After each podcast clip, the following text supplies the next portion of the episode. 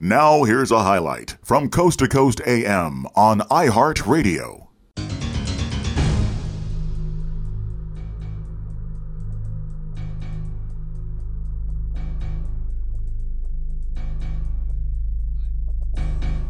And welcome back to Coast to Coast. George Noory with you with Dr. Raymond Moody. His new book is called God is Bigger Than the Bible, which we're going to get into in a big way.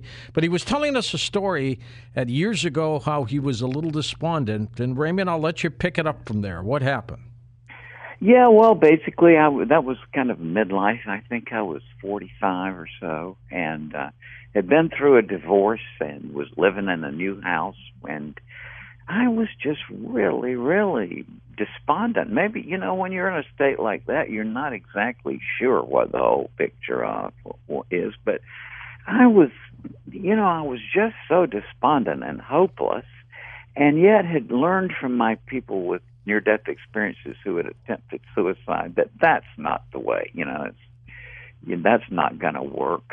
So there I was, just not knowing what to do, and all of a sudden, George, I mean, you know, people with these mystical experiences and so on and encounters with God, they will they'll tell you no matter how articulate they are, as you know, they say, I just can't describe it to you. Well, that's the wall I'm up against. But all of a sudden it was like something from above descended on me. And um you know, the most compassion that you cannot even begin to describe, even if I mean, just just beyond words of complete compassion and understanding. Um, nothing like the judgmental God that you know some of the fundamentalists and all want to portray to us, but just complete understanding and and um, you know I used to kind of I, I heard when religious people would talk about kneeling down to God, I thought, you know, what a, you know, how ridiculous. I mean, it, it, it works. Would, it, it works. Yeah, that's right. It would, it, you know, that that it would somehow flatter God, or you know, trying to get on God's good side by by kneeling to flatter Him or whatever. But I realized what that was all about is you can't stand up. I mean, I was sitting in a chair, and I just, as soon as the presence of God came over me, I just collapsed to the floor. It's kind of like George Ritchie once told me. He said it's kind of like, he said, like you're being fiercely hypnotized. And so it was just, and yet there was a darkness to it. I don't mean in any negative sense, but in the positive sense Mhm. was that even though it was a somebody who knew com- everything about me, every detail, and yet still there's a mysteriousness to it, the impenetrability. But what you see makes you realize that you. It's a kind of experience where you would happily be in that state forever Absolutely. in the presence of God.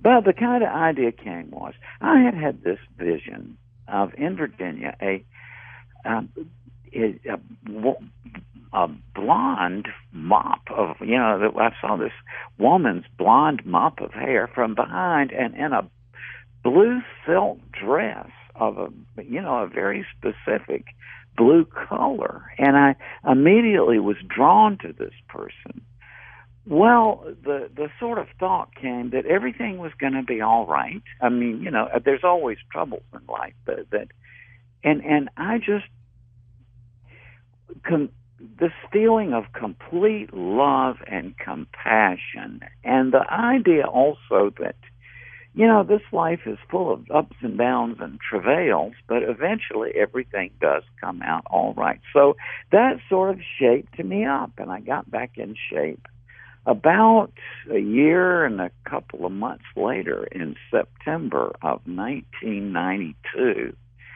I was in um, Florida, in St. Petersburg, and I was given a program down there. And, um, you know, as typical as you know, when you travel around, you get you go to TV studios to be interviewed. Mm-hmm. Sure. And so it never occurred to me. I got into the car that they had sent, and I went into the studio. And I was sitting all alone in the green room, and this presence swept in. I saw the big mop of blonde hair with that very blue silk dress.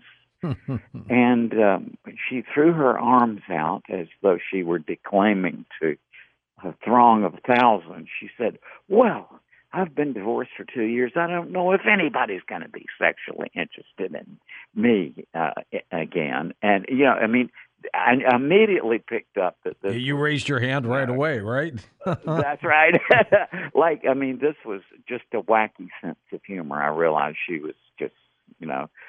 So immediately there was this this bond, and with Cheryl, whom you've met, and um, that's amazing. And about a year later, we got married. So that was, you know, that was my experience with God, and you know, and and subsequently have felt the presence of God um, and on a number of times, and and uh, God brought us two wonderful kids who we adopted at birth.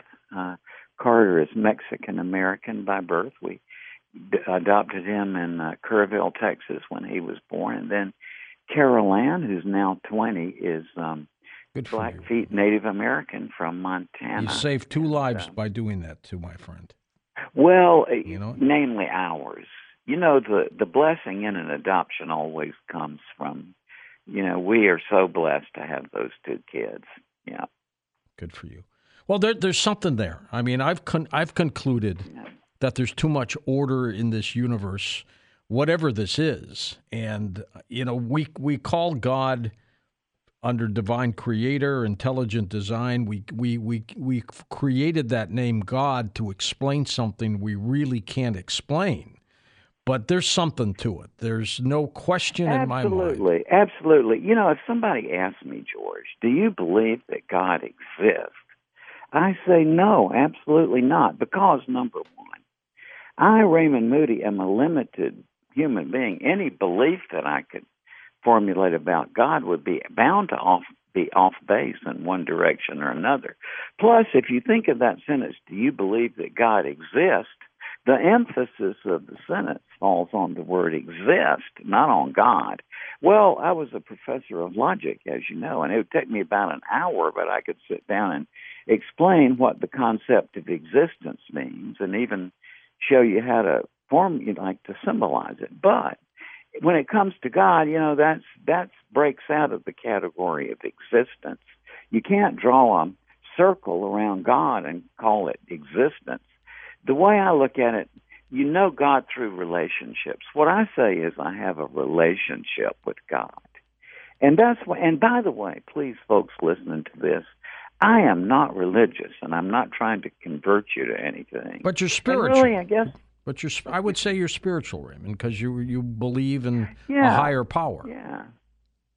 Yeah, yeah, and I, I just part of the reason I wrote this book was um, over the years I've gotten so many much flack from people with who are fundamentalists and think they know and that they have a monopoly on God.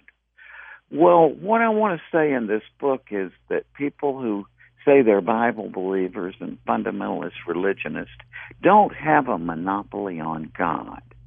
And that you can have a full blown loving relationship with God without ever even having read the Bible. Not that I'm trying to put the Bible down. I mean, you know, it grew from a right. No, I get that. that I respect, but you know, it's it's that I I think that people don't need to be afraid that God is going to hold them.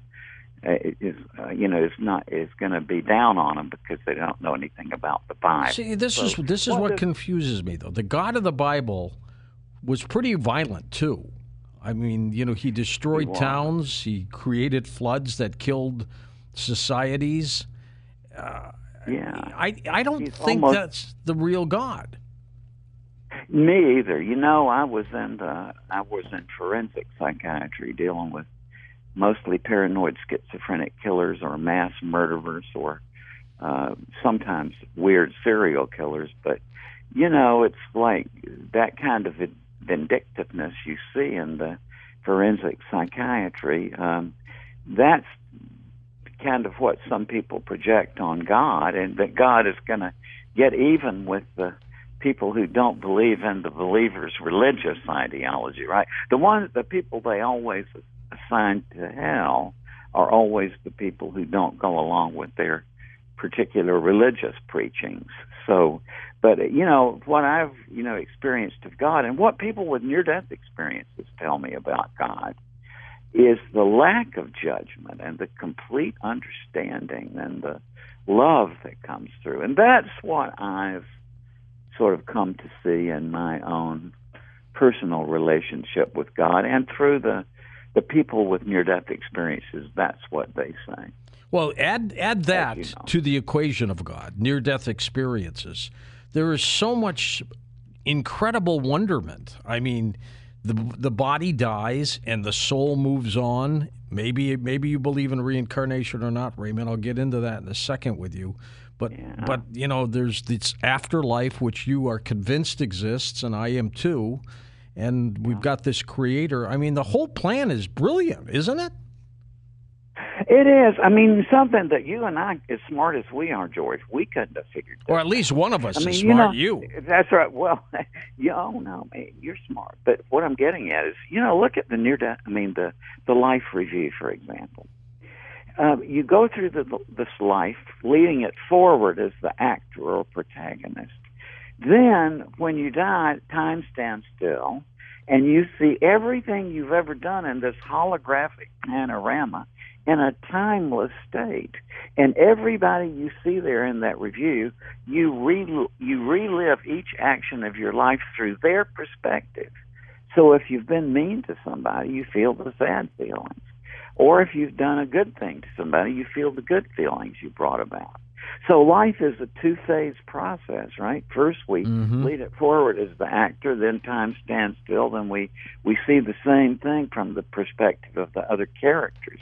And who could have figured that out but God? Because, you know, we can only really come to understand the bad things we've done through other people if we see it through their eyes, right? I mean, it's an amazing educational plan. And, you know, and generally God or Christ or whoever is there with people through this review, sort of pointing things out to them or asking probing questions. So it's, uh, you know, one thing I've come to see about God is, you know, he's a wonderful educator. What do you think of reincarnation, Raymond?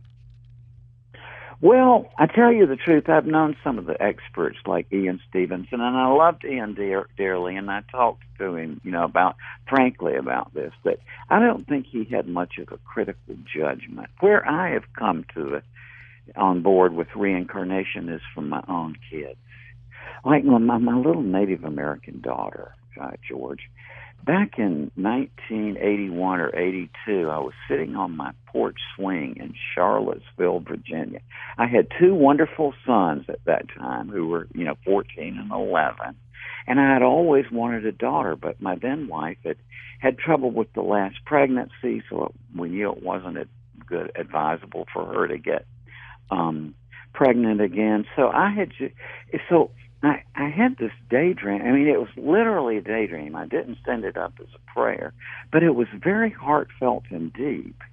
And I saw that I, I thought, would it, wouldn't it be great to adopt a Native American daughter? I don't know where that came from, but it was really, really a very deep feeling. And so, flash forward 19 years later, Cheryl and I were living in Las Vegas. I was a professor there, mm-hmm. and we had adopted a baby. And um, this it, in 1996, four years before, we I met this Blackfeet woman in uh, New Mexico at a lecture, and I she was kind of uncomfortable in standing up and going to the microphone to ask her questions. So Cheryl tapped me, and I just guided this wonderful woman up to the microphone and let her ask her question. Made her feel comfortable. Four years, yeah. yeah. Four years later, this woman just called me out of nowhere, and I, I said, "Hi." She, I remember her cheerful voice. She says, "How are you doing?" And I said, "Oh, we're doing great. We just we adopted a baby a couple of years ago." And she said, "Oh, I wish so much I had known you were looking." And she said, because on the reservation I work in the hospital. And she said, and I'm the first person to know when we had needed a we need an adoptive parent. So a few months later, he called back, and There's his that- daughter is on her way. And uh, That's, that's that so synchronicity that again. The advent. That was the advent of Carol Ann, who is the most amazing, one of the most amazing people I'd ever known. So when Carol Ann was nine, we were walking along our route. She, being a Blackfeet, she loves to go on long treks and collect little animals and such. So look at this old bridge about a mile from our house. We were sitting and talking, and all of a sudden she said, "I don't like this place." plainly referring to the world. Wow. And I said, huh? And she said, yeah. You know, she said, and by the way, we're not religious. We never took these kids to religious things. Mhm, And mhm. they don't, they didn't know about my book or life after death. We don't talk, we talk about the phone bill. They knew you as daddy, right? Yeah, yeah. And so, so, um, so basically, I was so startled, and Carol said, yeah, Carol had said, "Yeah, you know, when you die, you just go up and you be with God, and He holds you up there, there till all the people you know have died, and then He sends you back as another person." And this is coming from a And I said, nine-year-old. well, Then Yeah. And I said, Well, what makes you think that? And she pointed inwardly, like behind her eyes with her fingertips on sides. And she said, I just know in my mind. And she said, Because I was with God and He pointed you out to me. And He said, You gotta do you gotta go down to be his daughter. Listen to more Coast to Coast AM every weeknight at 1 a.m. Eastern and go to coasttocoastam.com for more.